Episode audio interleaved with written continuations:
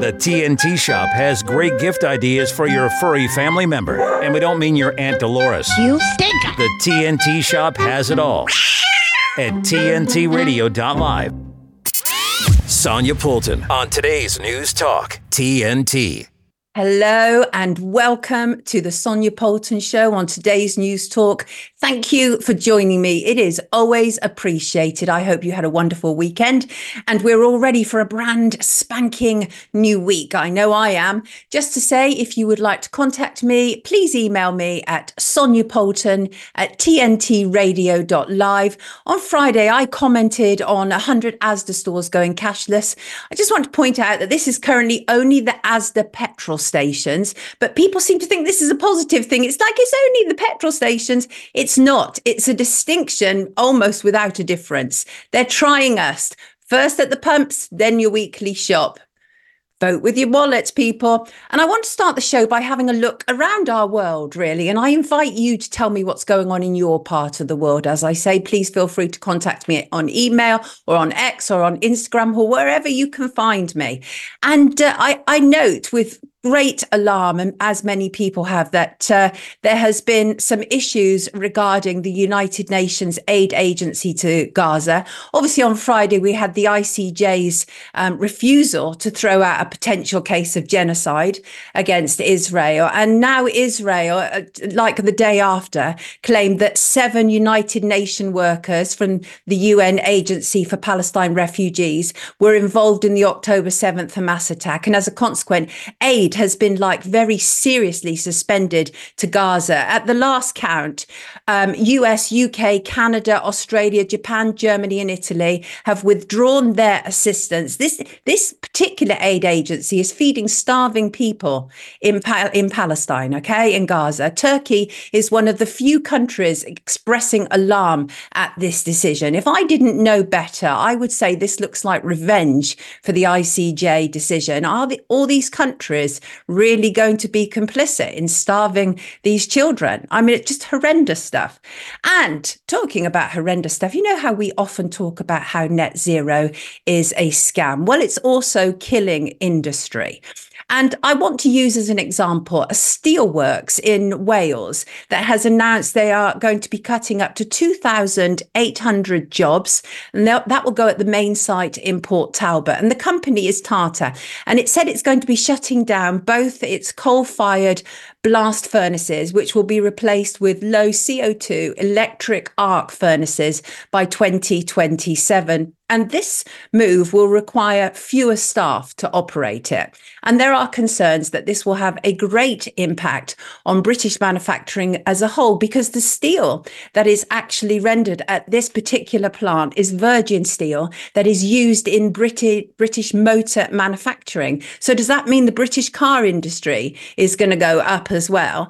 And, because the thing is that the net zero electric arc furnaces cannot produce that virgin steel. All it can do is recycle steel instead. And guess what? The government have backed this move.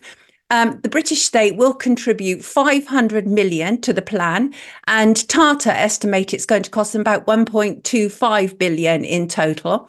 And some go as far as to say that this is actually a potential security issue, because what we will end up doing is relying on imported steel. And as the Independent newspaper reports, the decision will leave Britain as the only G20 nation with no first-class steel production capability. And that's really something to consider, I say. And the other thing, very alarming, Mark Porritt, good morning to you, Mark, a regular viewer, writes to me. He says, it appears things are not calming down anytime soon. It's like the West really want to cause a war with Russia. And he refers me to the announcement that the Pentagon have drawn up contracts for a UK airbase to store US nuclear weapons. This is at RAF Lakenheath in Suffolk. This is the first time in 15 years, and the justification is due to a rising threat from Russia. And it's reported that the weapons are 3 times as strong as the Hiroshima bomb. And I mean, I don't know about you, but I'm alarmed, deeply alarmed. On some good news, Spain is introducing rent controls for the more dense populated areas. Up to 6 million people are going to be impacted by this. I am personally all for rent controls. Let me know what you think. This will start taking effect from this very week. I think it's excellent news, personally. It's going to impact 80% of Catalonia's population and will include the metropolitan area of Barcelona.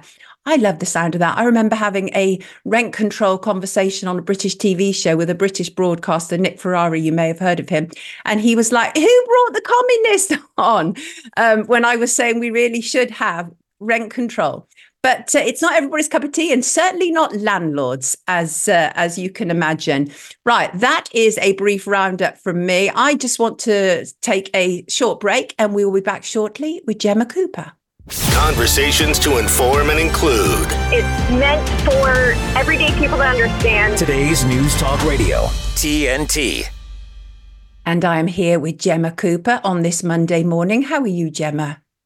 Yes, Sonia, in the face of relentless negative headlines about all sorts of things, one of which you just touched on, actually, about nuclear weapons, US nuclear weapons coming back to the UK. You know, this got all echoes of the Cold War, which, you know, you and I will remember well from the 1980s. And you remember Greenham Common and all the sit-in protests. And I was briefly talking about that with Dean Mackin just an hour ago, as we kicked off the kind of UK arm of the TNT broadcasting team here this morning. But there are loads of other things which I wonder, I've seen in the headlines this morning, at the escalating level of violence, especially knife crime here in the UK. And you kind of wonder if this has been a problem and now it's being reported more, so we're seeing it more, or whether it is increasing because the pressure cooker of fear, the cost of living, there's all sorts of pressures on people and they're just flipping. I've seen so many headlines this morning, UK headlines, but I'm sure that this type of pressure, I suppose, that's led to this type of behaviour would not be just unique to the UK. So just if we do a roundup of headlines in Bristol, which is in my neck of the woods, the West Country here in England, the two kids over the weekend stabbed to death in the street. It's caused huge headlines. Two people have been arrested, but stabbed to death in the street in Knoll West, which is a part of Bristol I do know fairly well. And we've also got the sentencing review into the man that was pleaded guilty to manslaughter by diminished responsibility last week. That's Valdo Calocane, who stabbed three people in Nottingham last year, and they pleaded mental illness, said he's schizophrenic, said his condition, his family and friends said his condition worsened dramatically once lockdown started, and that's what led to a catalogue of violence, actually. And then eventually three people were stabbed to death. There's a sentence review into that, and even the Attorney General's looking into it, and the family say he got away with murder. Not only that, there's a headline this morning about a 37-year-old beautician who stormed away into her 35-year-old neighbour's home on the premise that she was somehow, the neighbour was involved in child abuse, and the 37-year-old beautician stormed away into the home and strangled her to death in a frenzy. Apparently she lost all control and grip of reality and just killed this woman outright. So these headlines are dominating more and more, along with, as you rightly allude to, about the looming threat of World War III. And you wonder, are the two things linked? You know, we're living in this climate of fear, and it's it's 4 years ago since we had threats of another global, a threat of another global issue, which was the scamdemic. And now January, it's exactly the same, 2024, we've got threats of World War III. And it's got all the echoes of something that happened 4 years ago. The language is the same. We need to be prepared for this threat, be prepared for this global enemy. That's the rumblings that were coming out of China 4 years ago. There's something happening in the world. We need to be prepared. It's exactly the same now. And I think this is a much kind of needed by the system, a control mechanism for us to be worried about World War III in the UK, to be worried about the possibility of conscription, which we talked about on TNT last week, the possibility of nuclear warheads coming back to UK soil, ramping up some kind of fear mechanism whereby once again we will all begin to do what we are told. And I touched on it very briefly with Dean Mackin at the top of the last hour, but they're talking about, in a war there'll be shortages, in a war there'll be travel restrictions, in a war you have to do what you're told and you'll justify it by it's for the greater good because we're at war. And it's very much the language that was similar to the scamdemic 4 years ago of for the greater good, it's a threat we all have have to pull together. It's an invisible enemy. You know, act like you've got it. Act like your neighbour's got it. It's all the hallmarks of a control mechanism coming back. Whether we're actually heading for the deployment of real nuclear weapons, I very much doubt that, because that's it. That's game over for the human race. Even if the leaders, you know, sneak out of their bunkers and survey the landscape, there's nobody to rule over. And that's what they really want. So I don't think it's that. I think it is that this kind of, the last 4 years didn't quite go as they planned. A lot of people woke up and stood up against the system. But when you're looking at World War III and enemies, and people have taken a very polarizing view on the Middle East, people have taken a polarizing view on Ukraine, maybe not so much now, but they did at the start with all the Ukrainian flags draped everywhere. But there's just kind of this kind of microcosm, macrocosm effect in the headlines here in the UK this morning, that as the pressure ramps up and we're facing another global threat, people literally are turning on each other in the street and breaking into each other's homes and killing each other. There seems to be a collective madness upon us, I think. How troubling. I mean, very troubling. When you talk about the woman who stormed into the neighbour's house and accused her of child abuse and then just killed her. And I read that as well. She said it was like, you know, I mean, it's being reported that she sort of went into this sort of almost temporary insanity. And I mean, all of those things I think are very interesting indeed, because you have to wonder, first of all, what have people been taking? And has any of the, you know, the vaccinations that we've been subjected to, much less the mind control. What impact is this having on us? And Gemma, I have to ask about knife crime. A lot of people get very, very upset about the knife crime, that the increase in London, and blame Sadiq Khan, the mayor. But even though I think he's an awful mayor and I think his priorities are all wrong, I don't feel that we can blame him. I think that there are other things, other factors that are in place. Do you feel that as a mayor, he could be doing more though?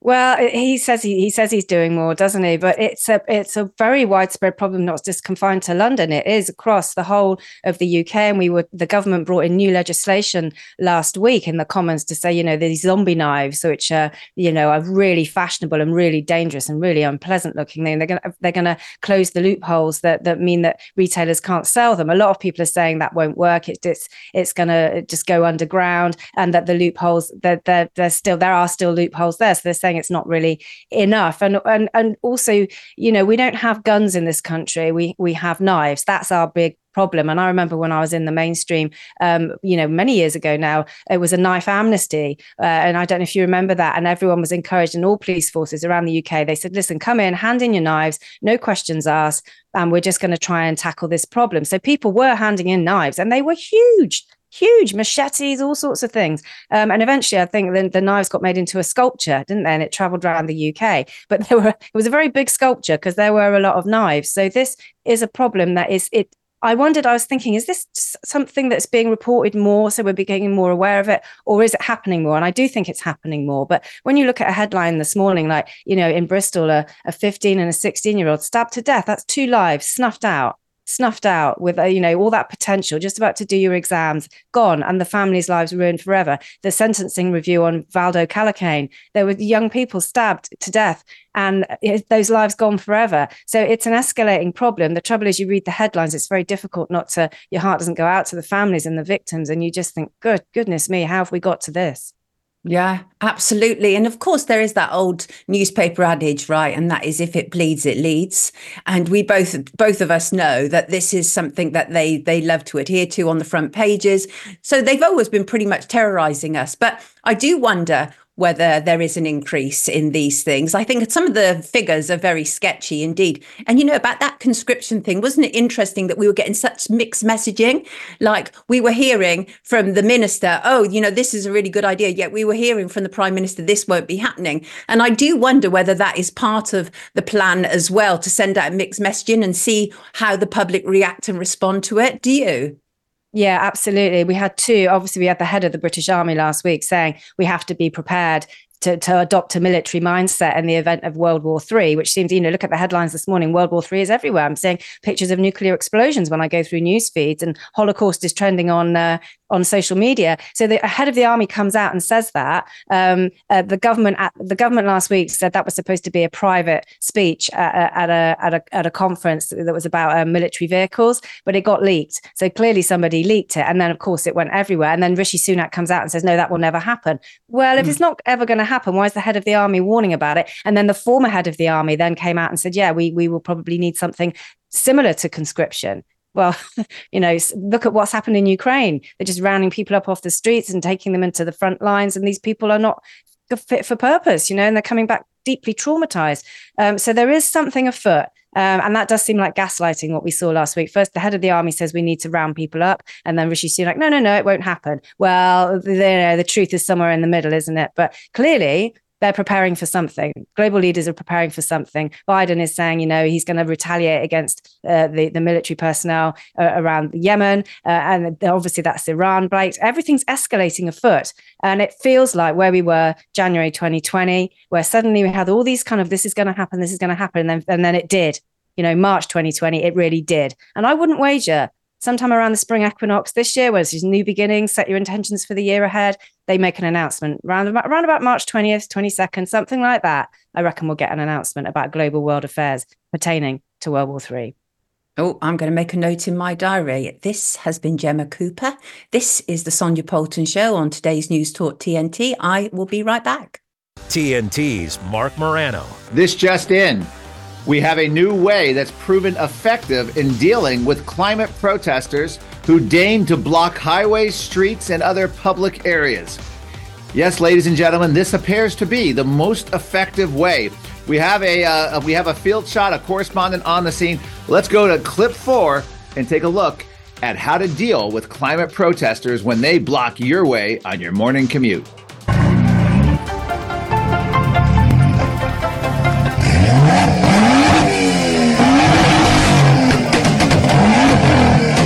I don't want to see protests shut down, but obviously when you're blocking traffic and you're doing that, you need to be dealt with.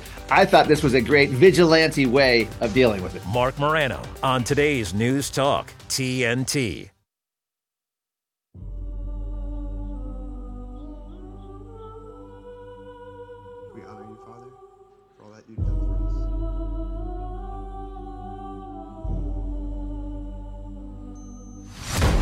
Chief Division Counsel and DOJ have approved a no-knock breach. We want the subject to be on display, doing the walk of shame, full visual impact. Any questions? Are we becoming a police state? Government told American citizens they couldn't go to church on Sunday. For the first time in my life, I'm saying to myself, am I going to get a knock at the door? FBI warrant, come to the door now!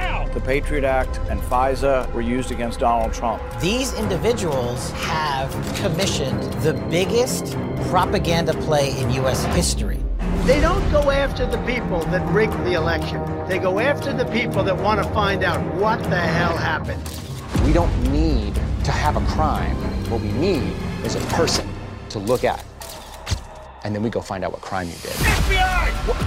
Our focus is shifting. Our main priority as a bureau is going to be domestic terrorism. It really paints anybody who's right of center. If you're a pro-life, pro-family Catholic, they define you as radical. These are anti-government. We have freedom of religion and freedom of speech. Violent extremists, and they must be dealt with. We can do anything we want.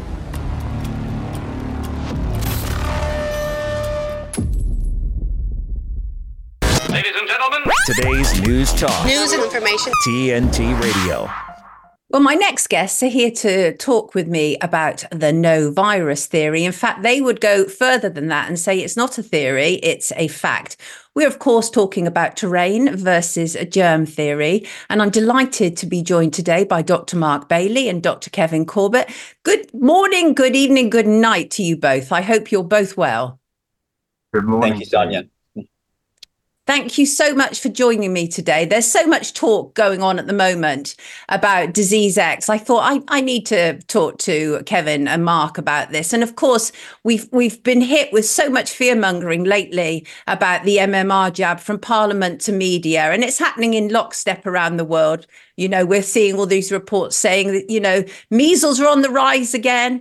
And I wanted some feedback from both of you, really. Mark, I'll start with you. Can you tell me, what are your thoughts about Disease X that we're hearing so much about and they discussed at WEF the other week? Well, Sonia, it's hard to believe that it's the year 2024 and the scam's still going. As you know, we started speaking out in 2020 and informed the public that there was no basis whatsoever to COVID-19. There was no new disease. There was no virus. There was nothing to it. We analysed the science right from day one and found that the whole thing was built up on scientific fraud, essentially. And yet here we go again. So Disease X is that this is one of the Eco Health Alliance, Peter Daszak's projects. This is it's even worse than COVID in a way, because Disease X, they say, oh, it could be anything, you know, it could be any kind of disease, and, you know, it could be any virus that springs out of a bat cave in China. And all we need to do is keep pouring all of our resources into these projects. So, you know, it's linked up with the Global Virome Project. Now, these sorts of things are just complete pseudoscience. They're going out into nature, just taking samples and finding genetic sequences and then claiming that they're finding viruses and potential new diseases when they're finding nothing of the sort. So I think they, you know, a couple of years ago when I looked into these guys, they said, you know, for the cool amount of $1.2 billion, I think, that's all we need to give them, they can map out this Global Virome Project for us and then tell us about all of these threats that we're supposedly facing and will keep facing. Now, of course, we know what it means, because once they tell us what the problem is, they come up with the solution. And we've seen enough of that in the past few years to know what that means. And this is, you know, these are the medical countermeasures that they always talk about. So in their eyes, the solution is more vaccines, more bogus pharmaceuticals, more centralised control, and bringing in the biosecurity state. So, yeah, I mean, again, it's, as I say, hard to believe here we are, that many people still haven't woken up after 4 years of this scam, that they have absolutely no scientific basis to what they're doing. Interesting. Kevin, would you say that the new drive for MMR is all part of the same control system mechanism? It's historically been the case, and measles is, you know, a very good example of the fear that's been resurging all the time. And I think this is part of an industrial context. So it isn't just the UK HSA, it isn't just the government agencies, it's also based on a technology industry that's manufacturing this fear porn and putting it out to the public through the government agencies. And there's a huge amount of money that is made from this that people may not see on the surface. Vaccines, injections, pills, pharmaceutical products, tests. You know, during the COVID scam, we had the lateral flow tests and the PCR tests. So there's a huge industry that is capitalizing out of this, and it's just humorous to see measles being repackaged as a killer disease when there's never been an isolated particle or one particular particle. If you go back to the original papers, like the Enders papers from the 1950s, there never was an isolated measles particle. So this whole biotechnology industry is capitalised out of this fear. And I'm afraid that the government in the UK is hell-bent on pushing this out to the public.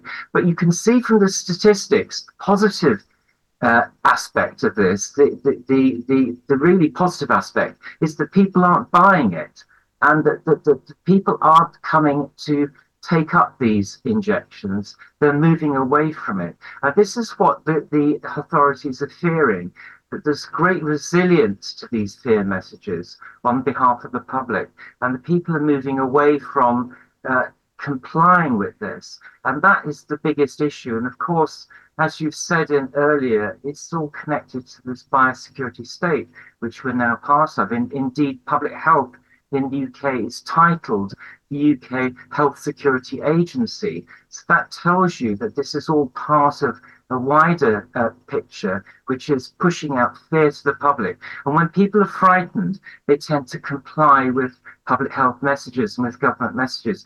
When people are more resilient and haven't outsourced their health to government agencies, general practitioners, the National Health Service, or perhaps we should call it the National Death Service, people will do their own thing, and they will be more resilient and more self-sustaining. But I think you've also got to remember that there's an industry depending on this. There's an industrial context to this. The biotechnology industry is huge, and it's linked into Davos. It's linked into all the elite agencies, the global agencies like the World Health Organisation, etc. And this is what's pushing this agenda. And but the positive thing is, I think that people have come away from this, and we've done a lot in the last 4 years to push this message out that there isn't any viral particles, there are no viral diseases, that this is all repackaged morbidity, repackaged with a viral slant on it.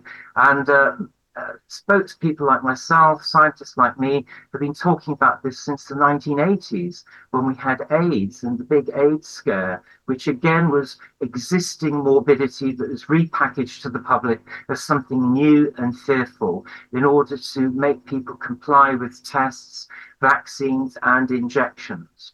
Absolutely. Let me just hold that there 1 second. We're going to go to some news headlines and we will be right back. News. There is a difference.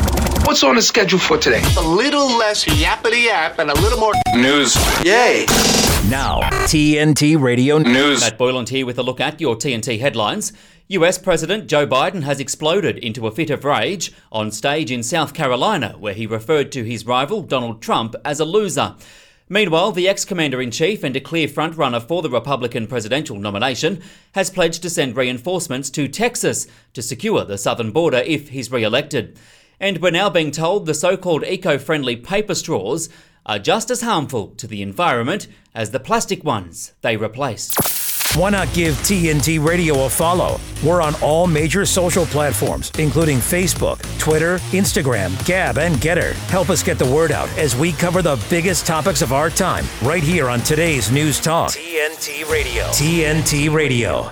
I'm delighted to be joined today by Dr. Mark Bailey and Dr. Kevin Corbett, and they're helping us find our way through the viral maze. And you were just saying, obviously, we were sort of doing an overview of what was going on in terms of MMR and Disease X, and you're all saying it's all coming from the same place. Absolutely. And, both of you spoke out throughout COVID. You weren't late coming out by any means whatsoever because you were already onto it. So can you tell me, Mark, why is isolation of a virus such a long-standing and controversial issue? Surely it should be very straightforward. Yeah, well, absolutely, Sonia. And if we look back in the history of virology, we know that they were trying to isolate these particles. And before they had things like the electron microscope, these particles were alleged to be, smaller than bacteria and other microbes, but they were convinced that they were there. And then with the advent of the electron microscope in the 1930s, they started taking tissue samples from people who allegedly had viral diseases, so like measles as an example that we just talked about. And when they looked at the tissue under the microscope, they couldn't find anything different. There was nothing to distinguish it. So they couldn't find any of these viral particles in anyone for any alleged viral disease. So then, since basically the 1930s onwards, they had to resort to pseudoscientific techniques, what we'd call indirect techniques, which should never been validated properly. So these would include things like Kevin talked about, some of these tests that they bring in, whether they're antibodies or cell culture tests or genomic tests in the laboratory.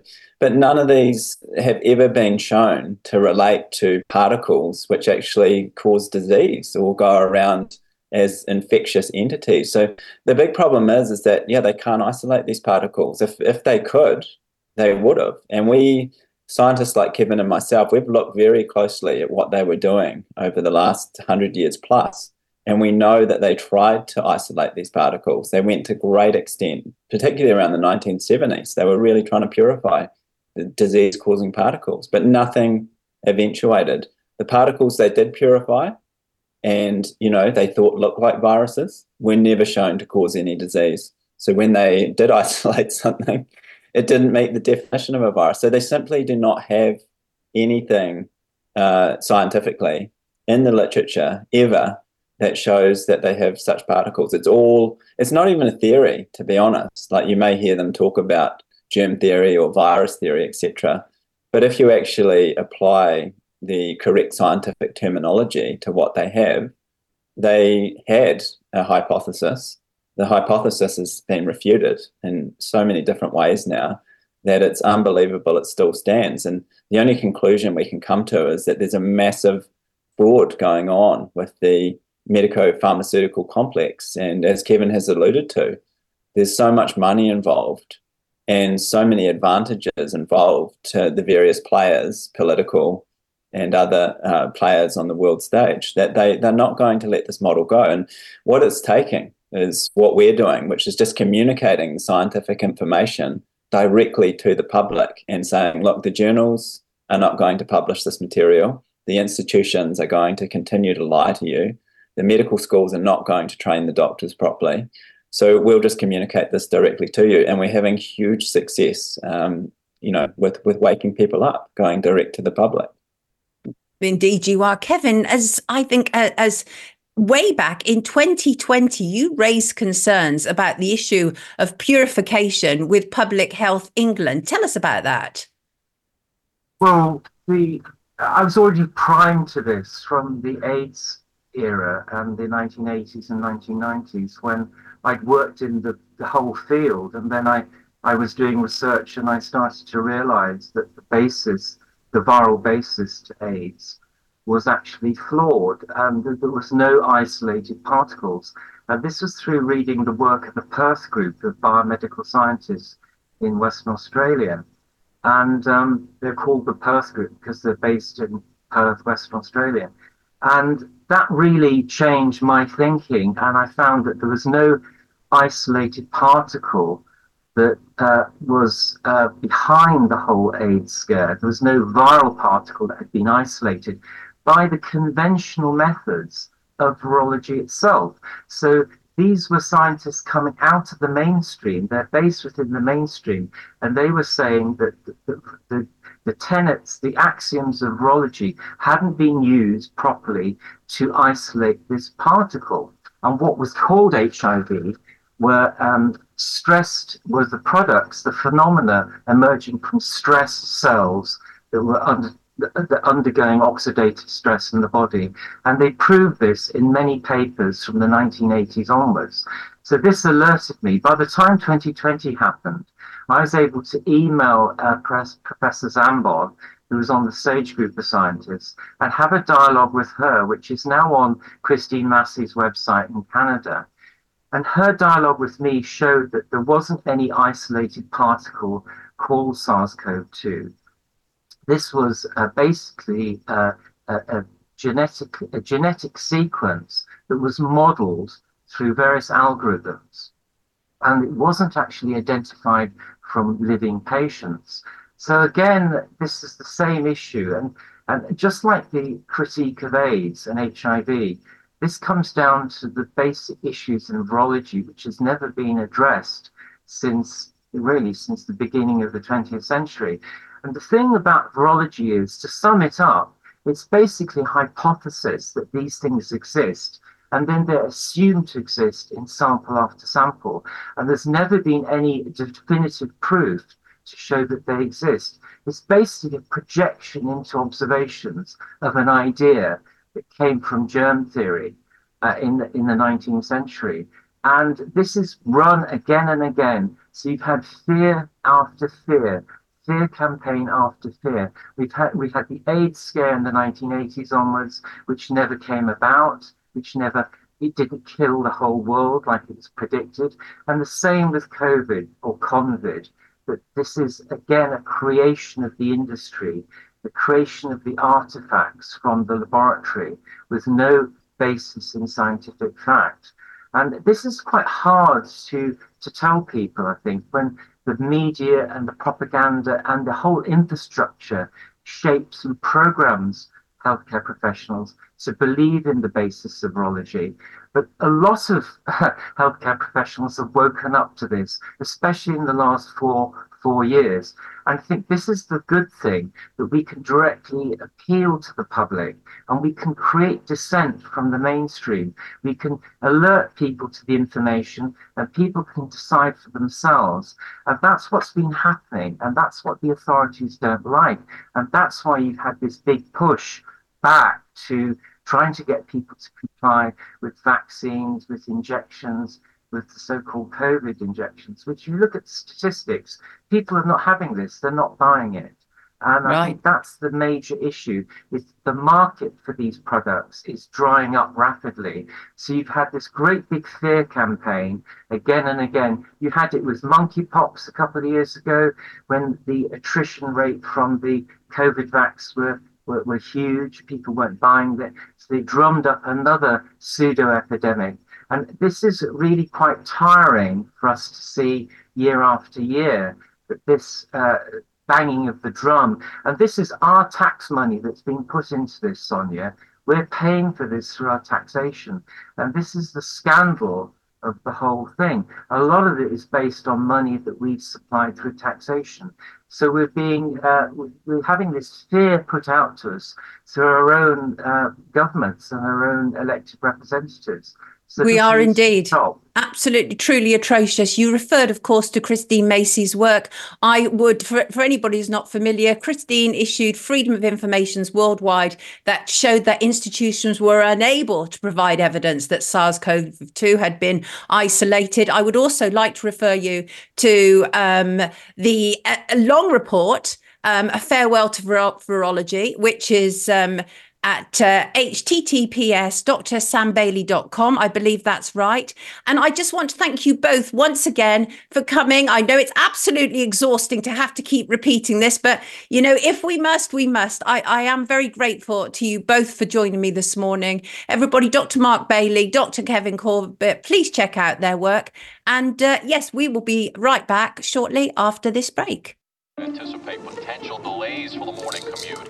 In other news, a recent government report on prescription drug pricing points to corporate malfeasance. Freedom of the press is about your right to know. What are you talking about, man? Look at his stats. It's about your right to be informed. Your right to access all types of information keeps us free as a nation. No. Today, there are real threats to press freedom. Reaching residential areas by... and your right to know about the world around us. Look.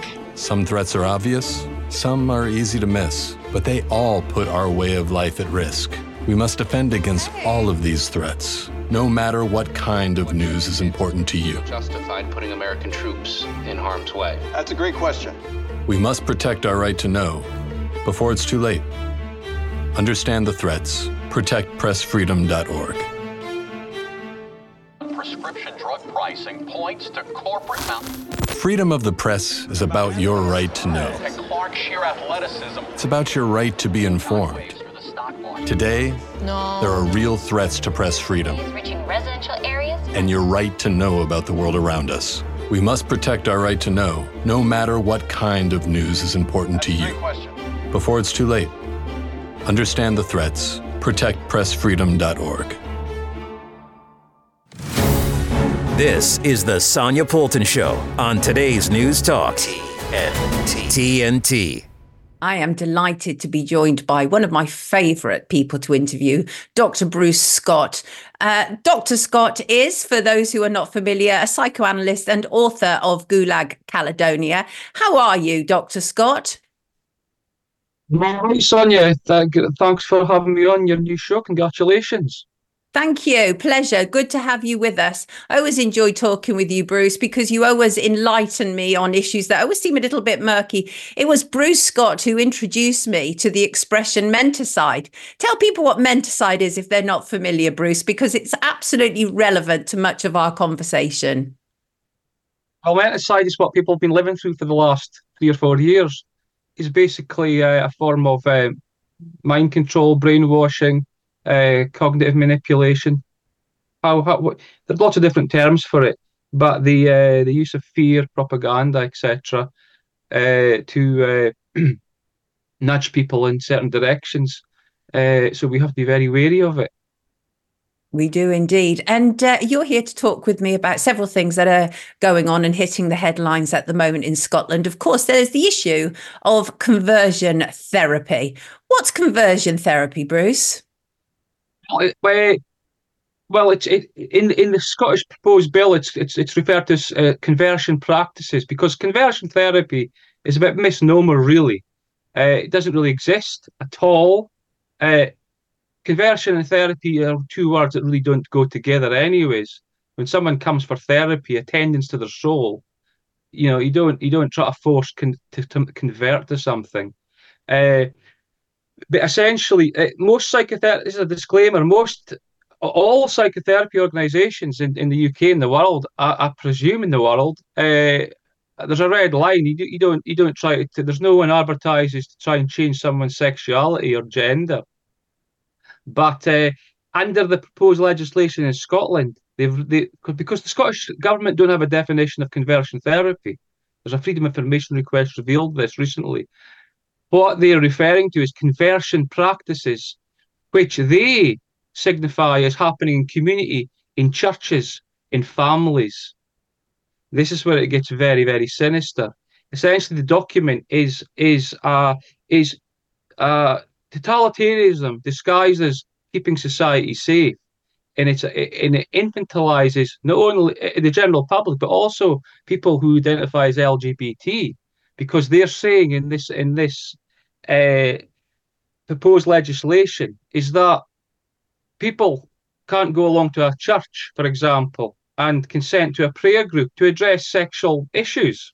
You know, if the pastor or the priest discusses sexual issues or does a sermon on sexual issues, that an adult cannot consent to that. But within the legislation, gender conversion for children is A-OK. It is a red flag in the human rights legislation, I think.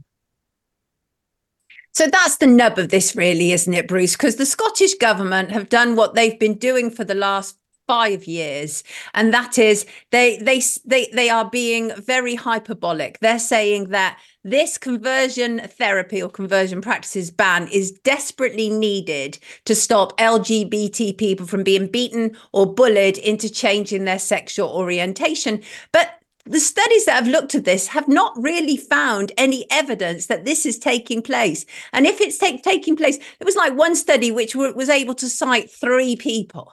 Right. So why? But I know why.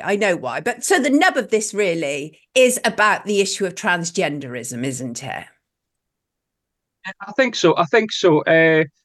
Malcolm Clark, who wrote an article on Spikes on Twitter, he wrote a very good article criticising the research used for this legislation.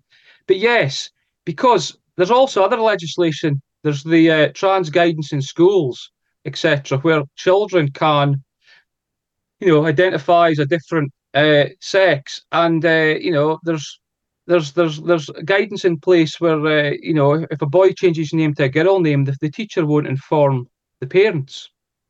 This kind of thing, and it's very explicit in the proposed the consultation document for this is that transgender conversion is not regarded as conversion. I mean, that's a huge conversion to make, and then healthcare clinics where people are removing breasts, giving people puberty blockers. Children and young adolescents can consent to this, but an adult LGBT person who wants to go to a church to listen to a sermon on something is regarded as not being able to consent. It's completely infantilizing. Yes.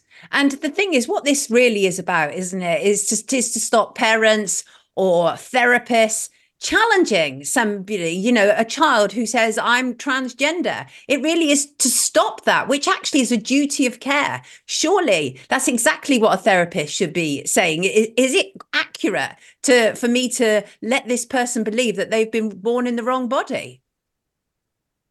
Well, exactly.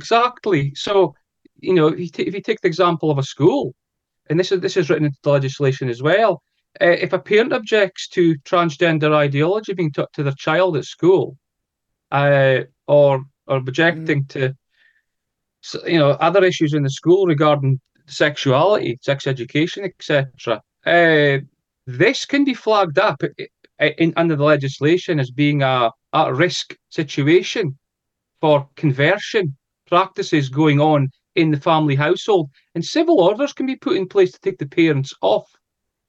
But also, even more sinister, there's also a kind of pre-crime kind of clause within the legislation, which states that things can be assessed on the basis of risk, even though conversion practices have not yet taken place. But what does that mean? You know, so if a church, for example, who's a very biblical church and adheres to the idea of sexual sin and only sex before marriage is permitted, etc., will civil orders be put in place to shut these places down because they are deemed at risk, or our families who are Christian or Muslim, for example, will they be regarded as at risk, even though any conversion practices, so to speak, as they define it, have not taken place? It is so dark, because the people who've written this document, the experts, so-called experts, the activists, They never included any people in the book. For example, in the report, LGBT people who have successfully changed. I mean, there are people who have changed their sexual proclivities, their lifestyle, etc. I'm heterosexual and married. That's beyond doubt. No one said people have to do that, but they don't acknowledge it. They also explicitly acknowledge that people can't change. Well, that's nonsense as well. So. It is frighteningly sinister. And these are the same people who support masking children for 8 hours a day. Right. These people support experimental mRNA technology jabbed into children. They support people who support lockdown. They keep saying that they want to keep children safe and protect them from the bad people. I think they're the bad people. Yeah, I hear what you're saying. And it is indeed sinister. When you were just talking about that, it reminds me of one of the things that many parents have said to me who have had their children taken off them in what is termed forced adoption, is the reason often cited is risk of future emotional harm, as if they're seeing things through some sort of glass ball or something. And that sounds very similar, same kind of language. And I've already been contacted by people who have had the local child welfare officers onto them because they're refusing to go along with their child claiming to have been born in the wrong body. So this is sinister, Bruce. This is really sinister. Again, this is about the state overarching and becoming the parent, isn't it? Oh, it is. I mean, civil orders, you know, if you've got a civil order placed upon you under this legislation, you're deemed at risk, and you break the order by, I don't know, family objects to the child being taught that a boy can become a girl in the school. In the legislation, it's got a possibility of at least 12 months prison sentence. Goodness me. Or 24 months. Yeah. Wow. I mean, I didn't realise that. That's shocking. Yes. For pre-crime, for breaking a pre-crime order, risk assessment. Wow. It's actually, it makes me lost for words actually reading this. That it's shocking. You know, these activists, they proclaim to be for pro-LGBT and pro-trans. I don't think they are. Michel Foucault was a famous gay French philosopher, dead now, but he was very, very prominent in gay rights, and he championed the idea of free speech, to fearless speech, to express one's views on lots of different things, even if it was offensive, even if people didn't agree. He says that was important for society, for just not for just for things on sexuality, but for things in science, for art, culture, etc., etc. So he was completely against the kind of chilling of any sort of sense of discussion and issues. So he'd be turning in his grave. It's a turning back of liberties and freedoms, not just for LGBT people, but for ordinary people, everyone. Indeed. It's not the sort of direction of travel in society I think we want to go in, really. I completely agree. Talking about which, what are we to make of the Scottish COVID inquiry? Nicola Sturgeon, of course, she appeared last week. She's due to give a full-day testimony this week. She called Boris Johnson a clown. She made a statement on X last week about her appearance. She said... I do not intend to give a running commentary on the ongoing inquiry. However, in light of recent coverage, there are certain points I feel it important to make. She said that contrary to the impression that has been given, the inquiry does have messages between her. And she said that she's not a major WhatsApp user, because obviously there was all talk of her deleting or losing WhatsApp messages pertaining to COVID. What are your thoughts about what's going on there? She's not been having a good 2 years, has she? Well, you know, I get a sense of kind of Truman Show or soap opera about this inquiry. The revelation during last week that Nicola Sturgeon said some swear words. I mean, that's really got the Scottish nationalists, jumping for joy that she can say the F word. You know, it's the childishness. I think it's just material for the masses to get excited about. I think the whole narrative of this inquiry is to make out these politicians are being incompetent, that they can't make decisions, they're just swearing at each other. The UK inquiry is the same. People calling bad words to Carl Hennigan, the scientist, and to get to the pre-written conclusion, I think that what these inquiries have shown is that the politicians, how they handled the pandemic, was incompetent and not good enough. But we should really hand it over, outsource it to another organisation like the World Health Organisation for the next one, Disease X, and these people, I think people like Sturgeon, people like Matt Hancock, people like all the scientists, Jason Leach, they're playing a role like an actor. Because they're not revealing what messages they are revealing, I think, are actually just scripts as well. To be honest, I saw that you'd written that. They don't reveal this stuff to the public if they don't want to. Right. So, I don't buy it. People getting excited about Nicola Sturgeon swearing is the least of their worries for what's coming down the line. Yeah. Yeah, it feels a bit weak, doesn't it? Let me just look at some of the comments here. What's this? Sturgeon has destroyed Scotland, says Shug. And what's this? Raycan said, would have been the same result no matter who was in charge. And that's interesting, because it's like a sense of almost destiny, that it's almost irrelevant who is the figurehead, Bruce. Do you agree with that or not? Completely. I mean, who's the use of, he's comparable or even worse than Nicola Sturgeon, really. You've got to remember, these politicians, they're bickering about how they handled the pandemic. They never followed the rules. Nicola Sturgeon was masking children for 8 hours a day. Her heart sang when the Pfizer mRNA jab was approved for children, knowing full well that the Pfizer data showed that there was a risk for children for cardiac issues. What sort of politician says those words that her heart sings? Devi Schreider, the Sturgeon's chief advisor, when she told News Children in BBC Newsround that the Pfizer vaccine was 100% safe, also knowing that the data showed that there was a cardiac risk. And behind in the picture when she was on Zoom, a picture of a little girl with a heart-shaped balloon flying away, and a picture on the other side of the Superman, the Antichrist. These people don't say these words and have the symbolism by accident. Sturgeon used the words "my heart sings" deliberately. They're very dark people. So I don't really buy this soap opera that's going on at the moment in the mainstream. And does that in your view apply to all of the COVID inquiries, that they're really just actors playing a role? Well, I think they try to control the narrative that gets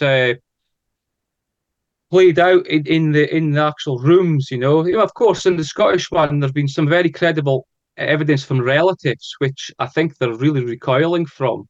Right. Where they showed that relatives of people who were in care homes, they were starved and they were isolated from visits, etc. I think a lot of these are very credible and real.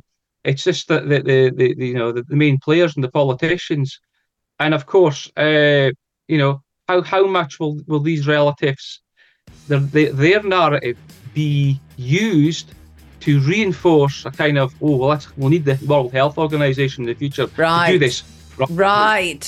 Right. I have to stop you there, Bruce. More's the pity. This has been Sonia Poulton Show on today's News Talk. This is my guest, Dr. Bruce Scott. Always well worth listening to Bruce. I will be back tomorrow. Don't forget, you can contact me at the TNT email, Sonia Poulton at TNTradio.live. Don't go anywhere. The formidable Abby Roberts is coming up very shortly. Take excellent care of yourself. Have a wonderful Monday.